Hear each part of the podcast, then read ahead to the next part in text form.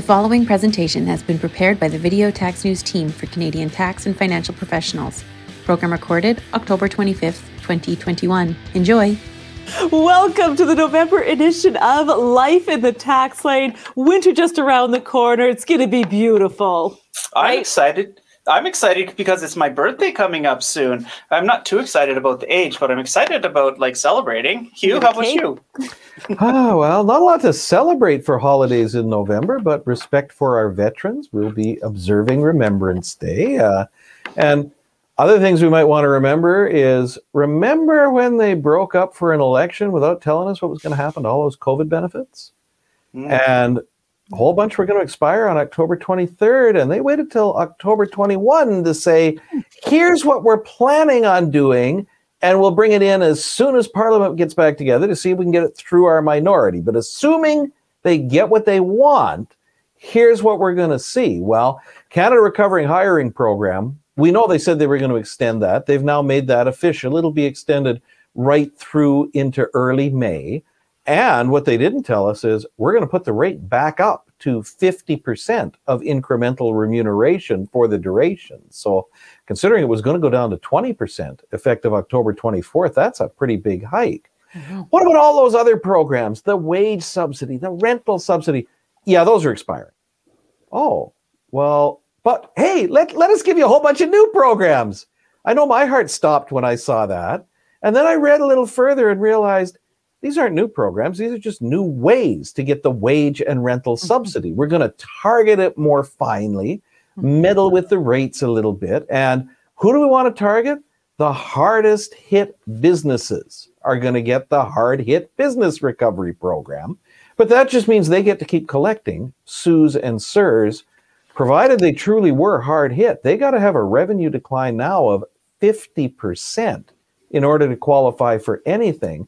Not just a current month revenue decline, but also an average for the first thirteen SUSE period. So the first year in which we had these programs. Uh, so that's going to be a little higher challenge. Uh, now, if you're in the tourism sector, tourism and hospitality recovery program, you're only going to need forty percent. So who's that? Good question, because they haven't fully figured it out yet. They did give some examples that they want hotels, restaurants, bars, travel agencies, convention centers. So mm-hmm. sounds like it's going to be fairly open, but they did say further details of who qualifies will be forthcoming. Those organizations only need a forty percent annual and one month revenue decline to qualify. Well, how much do we get?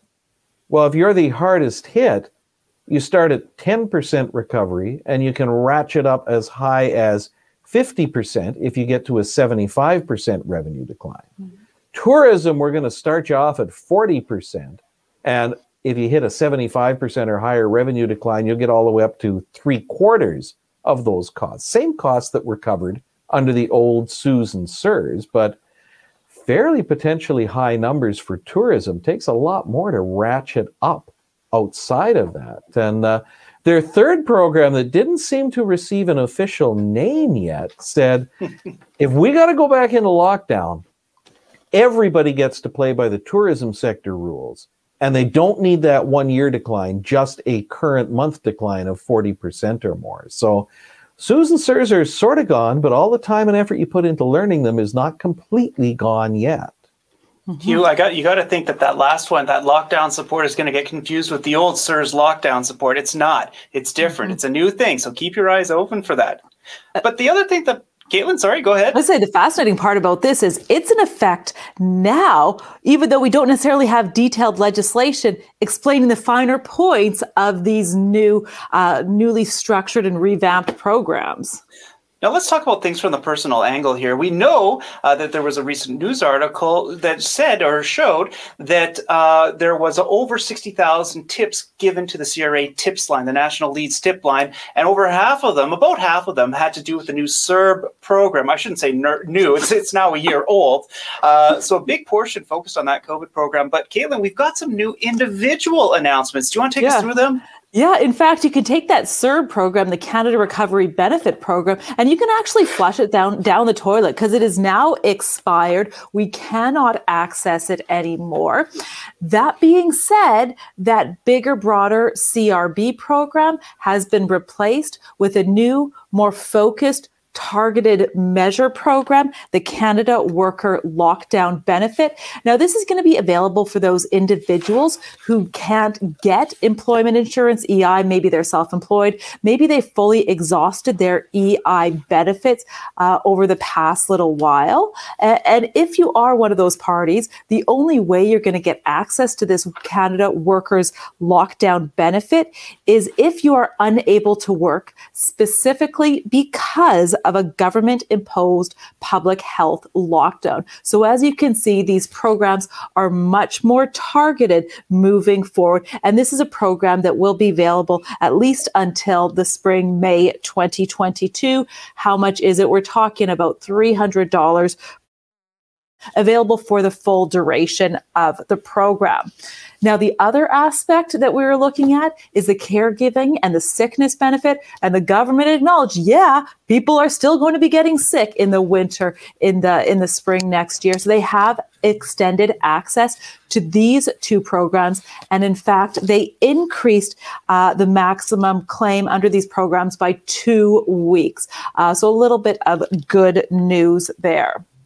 Now, Caitlin, I wanted to move on to talk about C P P a little bit. First yeah. of all, if you're trying to figure out when you should start taking it, earlier or later, you got to go to the tax tips calculator, C P P tax tips calculator. You can enter in various ages. You can uh, sort of uh, put in the date uh, of expected departure, I guess we'll call it, mm-hmm. and do a net present value analysis to figure out which way you're better off. Check that one out. The other thing, too, is um, if you're looking at remuneration for an owner-manager or an employee, you want to make sure that they get at least ten percent of the maximum um, uh, pensionable earnings per year. And why is that? Uh, because if you have this enough, uh, you're going to be eligible for the C P P disability benefit uh, in case somebody gets hurt. So it's it's almost like an insurance policy. So definitely uh, think about that one there. Uh, no other details on it for right now, but we do have a link in your note uh, for more information.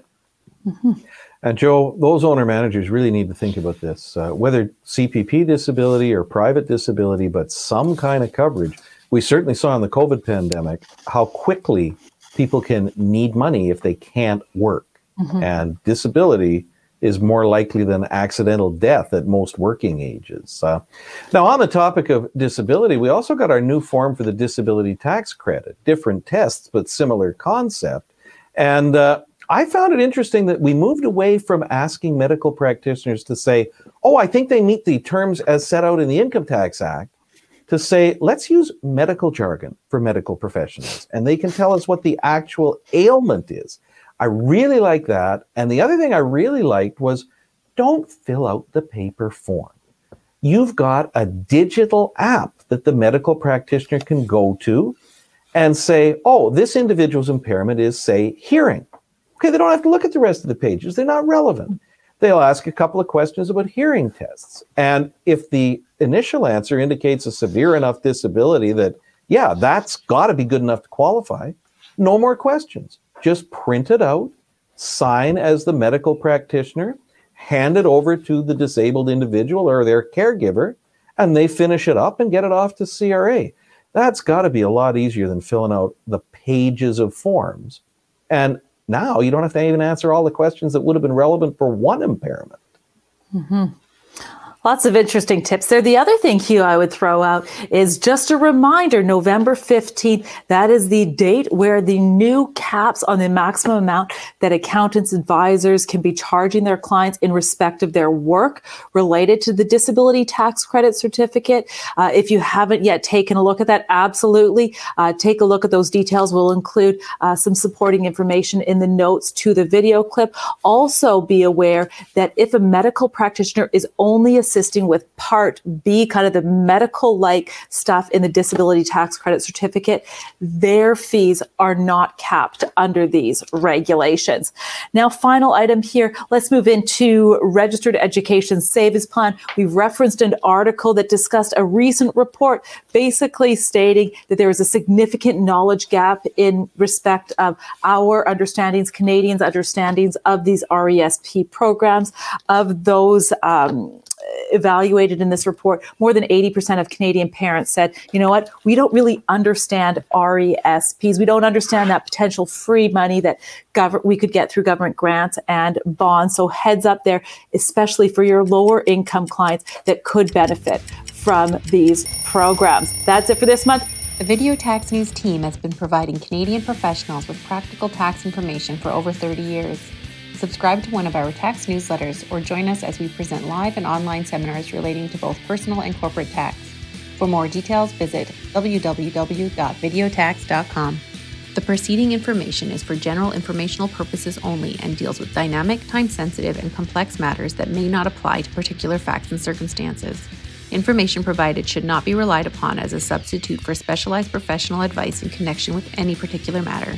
For more details, see video tax dot com slash disclaimer. Copyright Video Tax News Incorporated twenty twenty-one, all rights reserved.